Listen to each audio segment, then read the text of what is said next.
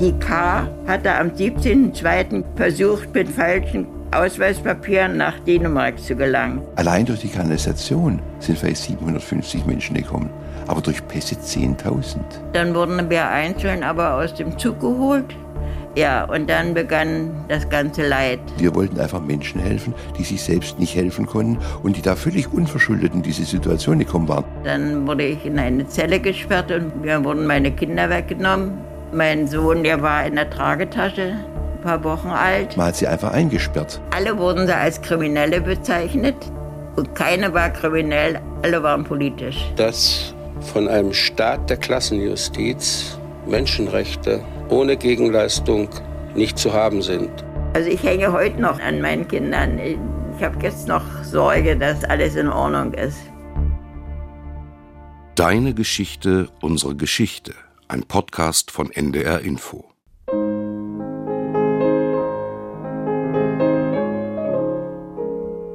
Deine Geschichte erzählt dein Leben. Unsere Geschichte erzählt von unser aller Leben. Ich habe mit Zeitzeugen gesprochen. Ich habe in den Tonarchiven recherchiert. Deine Geschichte. Unsere Geschichte.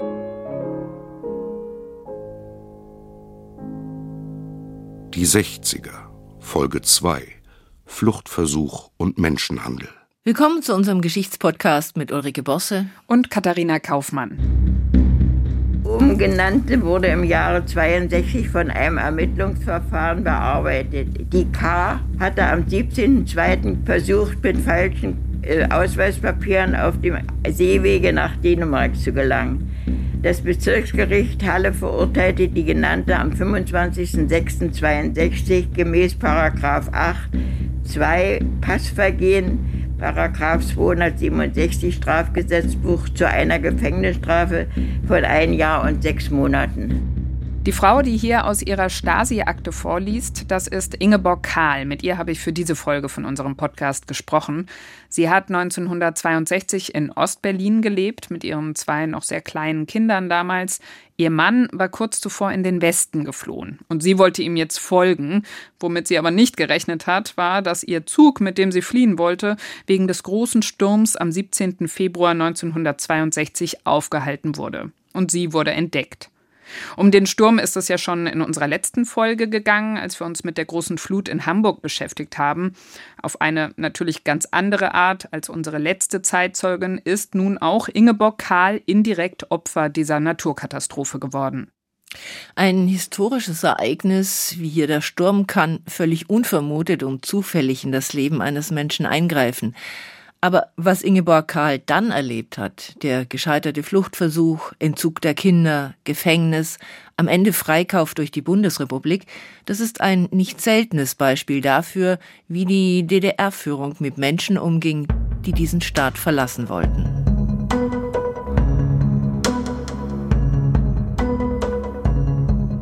Ingeborg Kahl und ihr Mann Lothar waren ursprünglich eigentlich gar keine total strikten Gegner der DDR oder des Sozialismus. Sie haben sich dann aber Ende der 50er, Anfang der 60er doch zunehmend schwer mit dem Regierungssystem getan.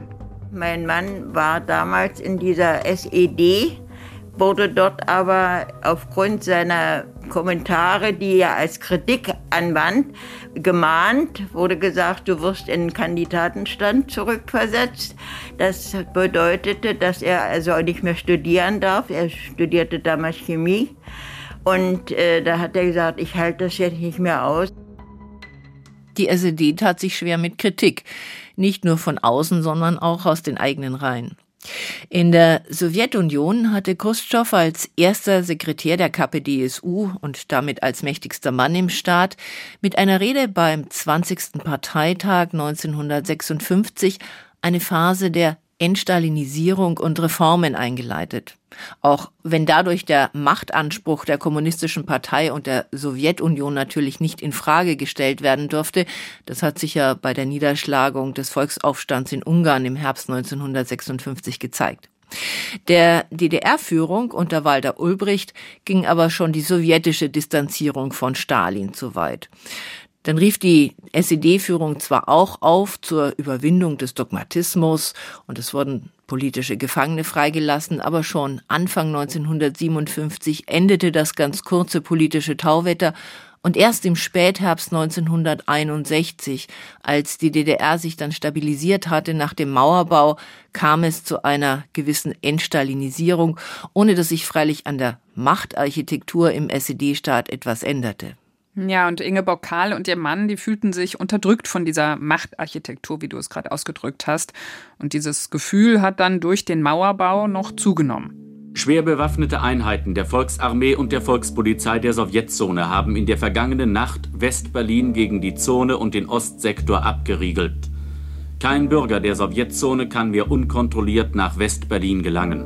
Und als der 13. August kam, war ich hochschwanger und meine Tochter, die Ilga, die war also knapp zwei Jahre.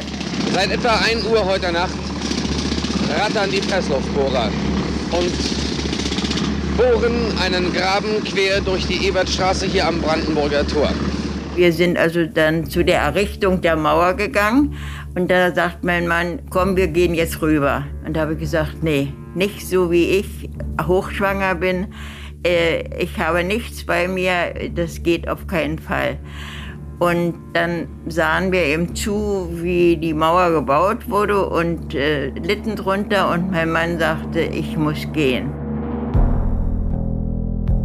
Zweieinhalb oder drei Millionen Menschen hatten die DDR bis zu diesem 13. August 1961 schon verlassen. Die Angaben sind da unterschiedlich. Vom Mauerbau bis 1988 kamen dann laut der Statistik des Ministeriums für gesamtdeutsche Fragen der Bundesrepublik noch 219.698 Flüchtlinge aus der DDR. Bei Befragungen nannte rund die Hälfte der Flüchtlinge politische Gründe dafür, dass sie aus der DDR weg wollten. Das reichte von der Ablehnung politischer Betätigung über die Verweigerung von Spitzeldiensten bis zur Einschränkung der Grundrechte. Danach kamen dann persönliche und familiäre Gründe für eine Übersiedlung in den Westen und zu oft genannten wirtschaftlichen Gründen gehörte die Zwangskollektivierung in der Landwirtschaft oder die Verstaatlichung von Betrieben und etwa zehn Prozent gaben an, einfach nur bessere Einkommens- und Wohnverhältnisse zu suchen. Und auch wenn vor allem dramatische Fluchtgeschichten überliefert sind, zum Beispiel, wir kennen das alle von den Frauen etwa, die sich aus Häusern im Osten an Betttüchern nach Westberlin abseilen, oder von dem jungen DDR-Soldaten, der den Stacheldraht an der Grenze niedertritt und in den Westen springt. In den ersten Tagen nach dem Mauerbau ließ sich die Flucht nach Westberlin noch relativ leicht organisieren, erinnerte sich Burkhard Feigl, der damals in Westberlin Medizin studierte und zum Fluchthelfer wurde, später in einem Radiointerview. Bis zum 22. August durften die Westberliner nämlich noch ohne Einschränkungen nach Ostberlin fahren. In diesen ersten neun Tagen konnte jeder Westberliner praktisch zu einem anderen sagen, du siehst aus wie meine Schwester, gib mir mal deinen Ausweis für zwei Stunden. Und da hat fast jeder mitgemacht. Die erste Zeit war unglaublich erfolgreich. Ich habe das mal hochgerechnet. In den ersten neun Tagen sind allein etwa 6100 Menschen vom, von Ostberlin nach Westberlin gekommen, durch ganz private Hilfe der Westberliner. Da war die Solidarität toll und deshalb hat es auch so gut funktioniert. Auch Ingeborg Karls Mann konnte in dieser Anfangszeit noch relativ leicht in den Westen fliehen. Erstmal ohne seine Frau, denn die war eben hochschwanger und wollte zunächst ihr Kind in der gewohnten Umgebung zur Welt bringen. Dass es ihr Mann nicht länger in der DDR ausgehalten hat, das hat sie verstanden. Sein Leidensdruck sei einfach zu groß geworden, hat sie mir erzählt, und auch ihre Sorgen um ihn. Jedes Mal, wenn er in irgendeiner Parteiversammlung war, habe ich Angst gehabt, dass er nicht mehr wiederkommt. Und dann ist er mit meinem Einverständnis gegangen und hat dann auch im Studentenheim in Sigmundshof in Westberlin gewohnt, studierte dort weiter Chemie und hat mir dann Fluchthelfer geschickt. Es gab später professionelle Fluchthelfer, Gerade in der Anfangszeit aber seien sehr viele Idealisten dabei gewesen, berichtete der Fluchthelfer Burkhard Feigl, Studenten, Handwerker, Arbeiter, die, so wie er, gar nicht unbedingt politische Gründe für ihr Handeln hatten. Für mich und ich würde sagen, ganz, ganz viele, sicher 60, 70 Prozent der Fluchthelfer waren es rein humanitäre Gründe. Wir wollten einfach Menschen helfen, die sich selbst nicht helfen konnten und die da völlig unverschuldet in diese Situation gekommen waren. Man hat sie einfach eingesperrt. Ja, auch die Fluchthelfer von Ingeborg Kahl waren keine professionellen Fluchthelfer, sondern Privatleute, Freunde von ihrem Mann. Es waren Studenten aus Hamburg, und Lübeck und so weiter. Und die kamen ganz legal über die Ostgrenze und dann zu mir in die Wohnung. Fluchthelfer gruben damals Tunnel von West nach Ost, sie präparierten Autos, organisierten Boote oder fälschten Pässe. Finanziert wurde das Ganze zum Teil durch Spenden, später dann allerdings auch von den Flüchtenden und ihren Familien. Früher von Ostberlin nach Westberlin hat es 20 Ostpfennige für die S-Bahn gekostet. Und wir Läufer haben uns von unseren Stipendien erlehrt. Also Läufer waren die Kuriere, haben wir Stipendien bekommen. Das war gar kein Problem. Wenn aber jemand nach Schweden fahren muss, um rauszukommen, dann kommen plötzlich ganz gewaltige Kosten. Über Skandinavien sollte auch die Fluchtroute von Ingeborg Kahl und von ihren beiden Kindern Mark und Ilga führen. Genauer gesagt über den Fährhafen Geza. Der ist ganz im Süden von Dänemark. Also pass auf, diese Fluchtmöglichkeit ist, ein Zug fährt von Warnemünde nach Geza mit der Fähre und äh, mit einem gefälschten Ausweis, wo die Kinder auch drin vermerkt sind, kannst du dann auch dann flüchten. Bei mir war aber auch eine Kommilitonin, eine von meinem Mann, die sich sehr um meine Kinder mitkümmerte und die hat gesagt, ich will mit. Da wurden also zwei Ausweise bestellt. In meinen Ausweis mussten noch die beiden Kinder rein. Also ich war Frau Tari und hatte also zwei Kinder so. Die Flucht aus der DDR war ein Risiko.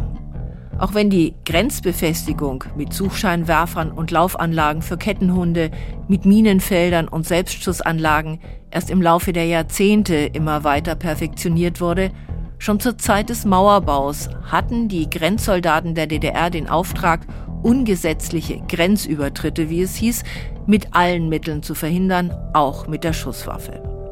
Bis zum Fall der Mauer 1989 starben mehr als 600 Menschen an der innerdeutschen Grenze und der Berliner Mauer, weitere an den Grenzen der DDR zu anderen Staaten und rund 200 sollen bei Fluchtversuchen über die Ostsee ertrunken sein.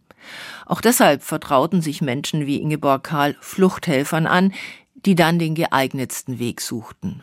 Tunnel ist eine spektakuläre Geschichte. Man kann heute auch noch Tunnel sehen, sagen, hier ist der Tunnel gelaufen und diese Schaufel stammt noch davon oder irgendwas. Aber durch Tunnel sind die allerwenigsten Flüchtlinge gekommen.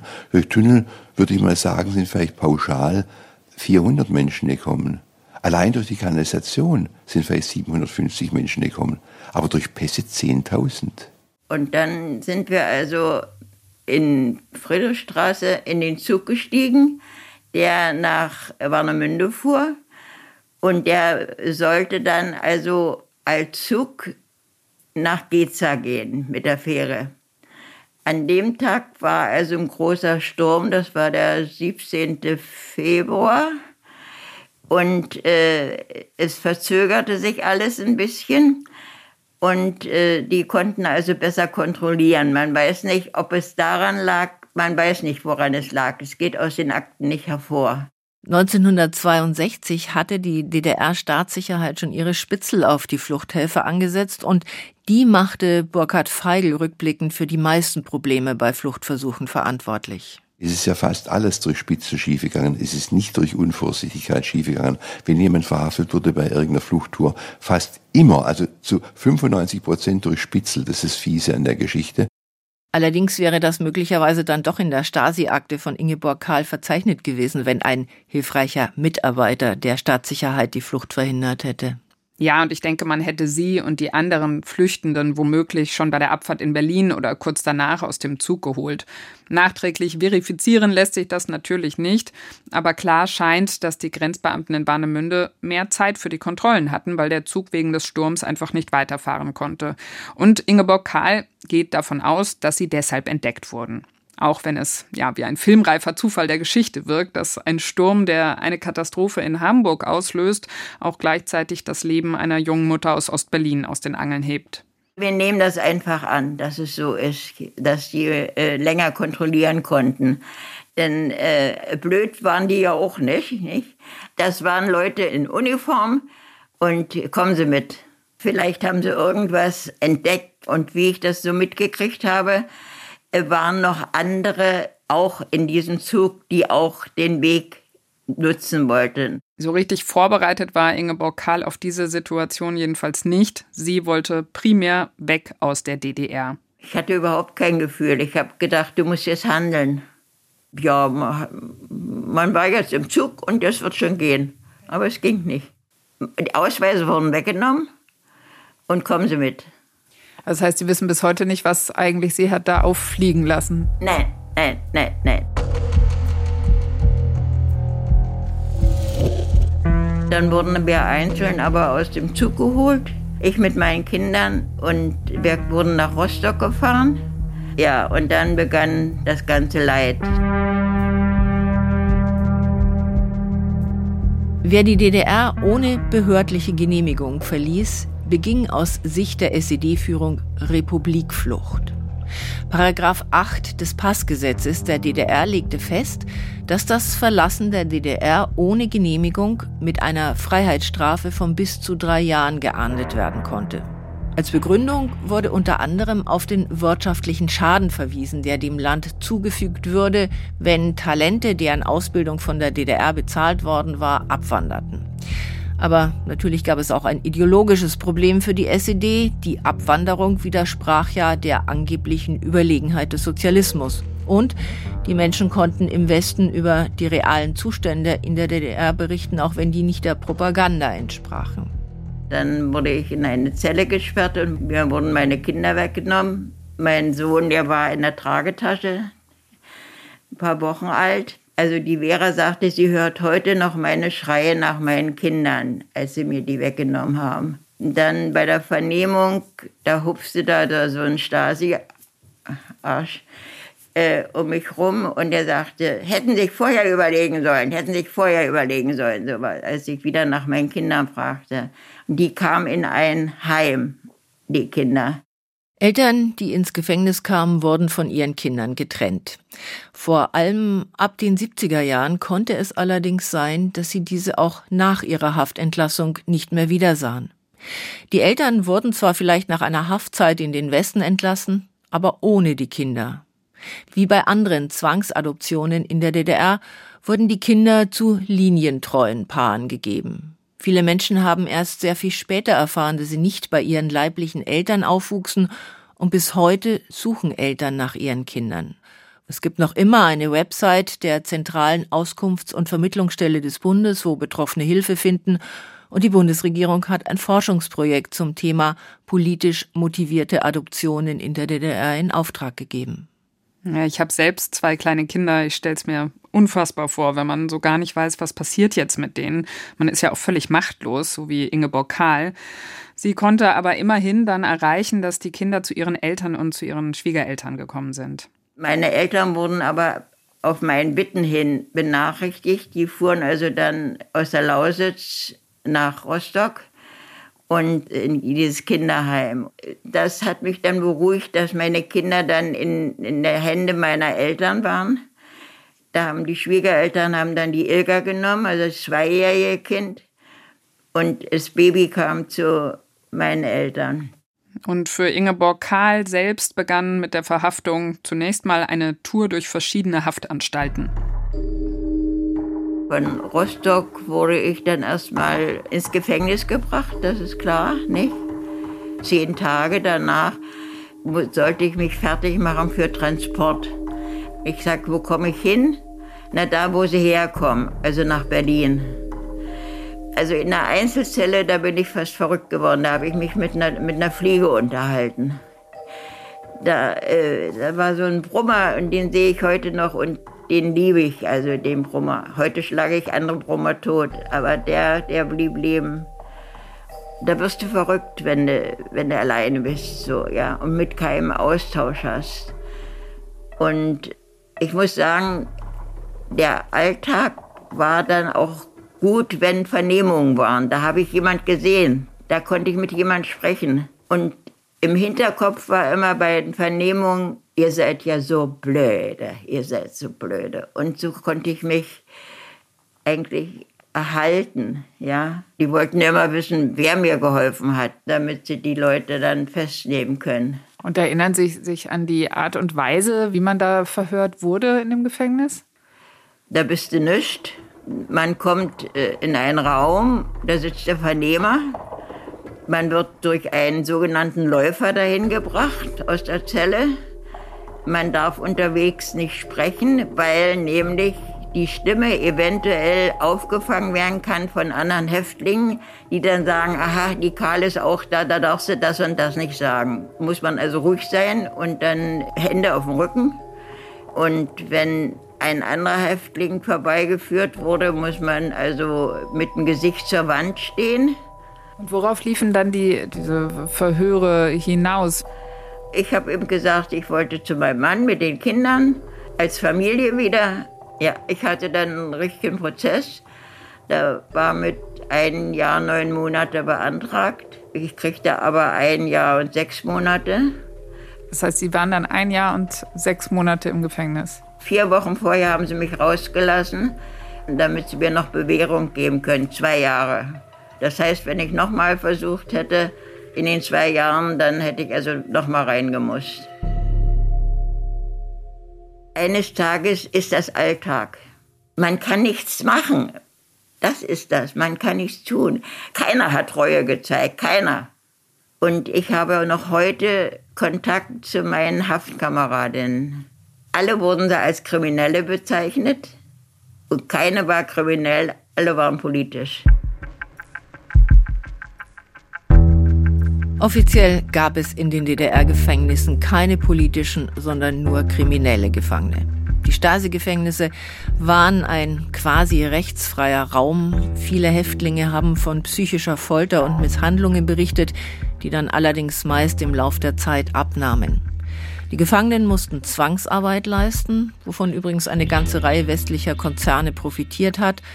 Wie die Gefangenen behandelt wurden, hing auch ab von der allgemeinen politischen Tendenz, die gerade herrschte, hing ab vom Gefängnis, in dem jemand gelandet war und von einzelnen Wärtern.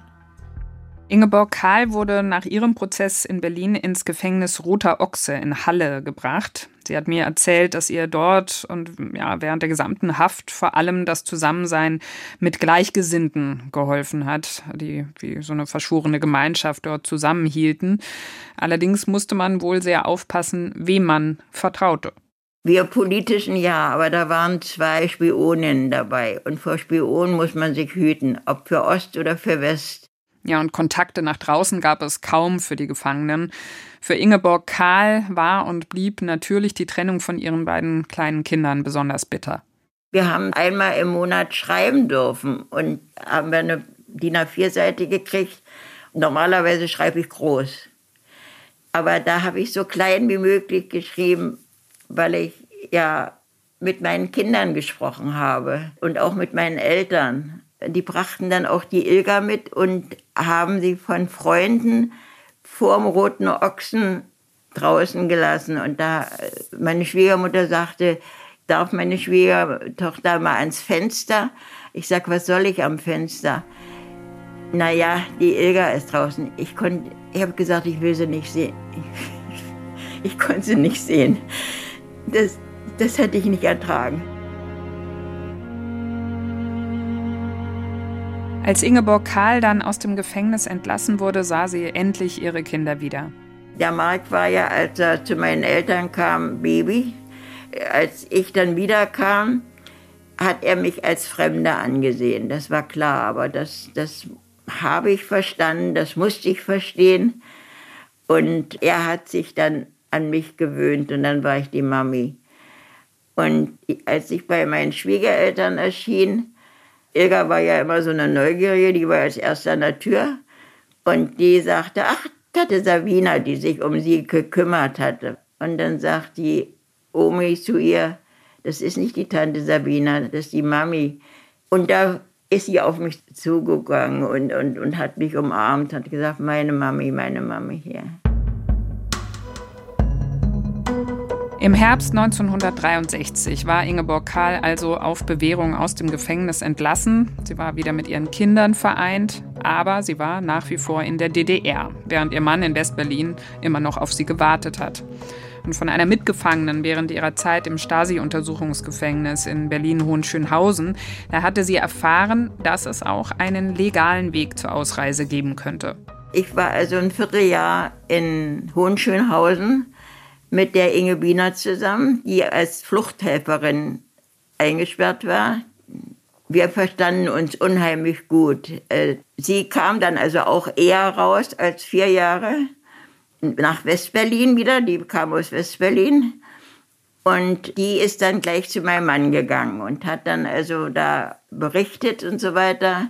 Und dann hat sie ihm gesagt, ähm, dass also eine Möglichkeit des Freikaufs ist. Es werden also Leute, die die Ostzone nicht haben will, die werden freigekauft für viel Geld, für 65.000 oder so ungefähr. natürlich haben die wirtschaftlichen Deal draus gemacht. Also es ging in die Tausende. Ich bin ja nicht nur alleine verkauft worden. 33.755 politische Häftlinge wurden von der Bundesrepublik von 1963 bis 1989 freigekauft für insgesamt fast 3,5 Milliarden D-Mark. Oft waren es Menschen, die wegen Republikflucht verurteilt waren. Angefangen hatte das Ganze 1962, als sich die DDR in Gesprächen mit der evangelischen Kirche in Berlin bereit erklärte, Gefangene ausreisen zu lassen, wenn sie dafür als Gegenleistung drei Waggons Kalisalz bekommt. Mit Hilfe von Spenden kamen die ersten Gefangenen dann Weihnachten 1962 frei. Ab 1963 kümmerte sich dann das Bundesministerium für gesamtdeutsche Aufgaben um den Freikauf. Die Bundesrepublik erstellte Listen mit Namen politisch Inhaftierter. Die Stasi überprüfte sie und versah sie mit Kommentaren, also zum Beispiel auch, wenn sie jemanden nicht in den Westen entlassen wollte. Und dann begann das Falschen um jeden einzelnen Fall. Anfangs verlangte die DDR etwa 40.000 D-Mark pro Häftling, abhängig von seiner oder ihrer Ausbildung. Der Preis stieg dann allmählich. Ende der 70er Jahre einigte man sich schließlich auf eine für alle gleiche pauschale Summe von knapp 96.000 D-Mark. Unterhändler bei diesen Freikaufverhandlungen waren auf westdeutscher Seite verschiedene Politiker. Auf DDR-Seite war es der Rechtsanwalt Wolfgang Vogel, der das zynische Geschäft, das die SED-Führung mit DDR-Bürgern betrieb, nach dem Mauerfall sehr kühl analysierte. Dass von einem Staat der Klassenjustiz Menschenrechte ohne Gegenleistung nicht zu haben sind. Das Menschenrecht auf Freiheit wurde von der SED-Führung verkauft gegen harte Devisen. Na, jedenfalls bin ich zum Vogel gegangen und habe gesagt, schönen Gruß von Frau Bienert. Ja, setzen Sie sich setzen Sie. Also da, das war gleich das Sesam öffne dich. Da waren Sie dann aber schon draußen auf Bewährung? Da war ich schon auf Bewährung. Und dann bin ich zum Vogel und der Vogel hat gesagt, ja, also hat alles aufgeschrieben, mein Ausweis weiter. Und dann sagt er, hören Sie sofort auf mit Arbeiten. Ich sage, das kann ich nicht, ich habe zwei Kinder zu ernähren. Oh, zwei Kinder. Oh, das habe ich gar nicht gesehen. Na, das müssen wir ja reinschreiben, dass die auch noch mit können. Und ja, und dann ging es eigentlich sehr schnell, dass ich mit allem, mit Küchenmesser, mit Sieb, mit allem konnte ich dann also offiziell ausreisen. Ausreise war dann die verbrämende Formulierung, die die DDR-Führung für diesen Menschenhandel benutzte, von dem niemand etwas wissen sollte, zumindest zunächst. Im Februar 1966 berichtete erstmals ein Korrespondent der Londoner Times über eine Freikaufaktion. Ab Anfang der 70er Jahre erfuhr die Öffentlichkeit dann mehr und mehr darüber. Auch Frau Kahl war gegenüber Freunden und Verwandten zum Stillschweigen verdonnert worden. Es hieß ja nicht Freikauf, es war eine Übersiedlung. Ich wohnte in einem Mehrfamilienhaus in Pankow und äh, mir gerade rüber war ein Genosse. Und der war, glaube ich, über alles informiert, hatte ich so das Empfinden. Denn der Mark hörte ich, wie der sagte, wir fahren ja zu meinem Papa. Und das hat ihn überhaupt nicht erstaunt. Anders als freigekaufte Gefangene in späteren Jahren, die oft von einem Sammelgefängnis aus mit Bussen in den Westen gebracht wurden und alles zurücklassen mussten, konnte Ingeborg Karl aber tatsächlich so richtig offiziell umziehen. Es kam Möbelwagen und da haben wir eingeräumt alles. Und der fuhr dann über die Grenze und ich bin mit den Kindern über die, die Bornholmer Straße. Da sind wir hingelaufen. Auf der anderen Seite stand mein Mann. Und dann sind wir also gelaufen über die Bornholmer Straße. Und hatten Sie dann Papiere dabei, die belegt haben, ja, ja, Sie dürfen ja, das? das waren, also das waren richtige Papiere von der Polizei, wo also die Genehmigung drin stand. Was war das für ein Gefühl? Jetzt hast du es geschafft. Ingeborg Karl hatte es geschafft, wie Tausende, die nach ihr freigekauft wurden. Aber was wir heute vielfach übersehen, ist, wie stark die Erfahrungen der gescheiterten Fluchtversuche und die Zeit in den Stasi-Gefängnissen die Menschen auch nach Jahrzehnten in Freiheit zum Teil noch prägen. Ingeborg Karl hat mir erzählt, dass bei ihr vor allem das Trauma von ihren Kindern getrennt zu werden bis heute noch irgendwie lebendig ist. Also ich hänge heute noch an meinen Kindern. Ich habe jetzt noch Sorge, dass alles in Ordnung ist. Sie ist dann mit ihrem Mann Lothar berufsbedingt nach Süddeutschland gezogen, wo sie auch heute noch lebt und wo ich sie auch besucht habe für unser Gespräch. Das war in der Nähe von Karlsruhe. Und dabei hat sie auch deutlich gemacht, dass die Erlebnisse rund um ihren gescheiterten Fluchtversuch bei ihr zu einer ja, sehr kompromisslosen Sicht auf die DDR geführt haben. Ich sehe vieles negativ und freue mich dann aber, wenn es anders kommt. Aber eigenartigerweise in Träumen verarbeite ich das nie. Ich denke dran. Manchmal lese ich mir auch so meinen Prozess durch und dann denke ich immer, ihr seid doch alle so blöd gewesen. Ich urteile nicht gerne über andere Menschen, aber die hasse ich. Wenn ich jetzt also noch so von Stasi und dass die, dass die Rente kriegen von meinen Steuern, dann geht bei mir das Messer in der Tasche hoch. Ja. Ich bin also ein Verfechter, dass das alles nicht in Vergessenheit kommt. Das war sowas Unmenschliches und nicht Demokratisches.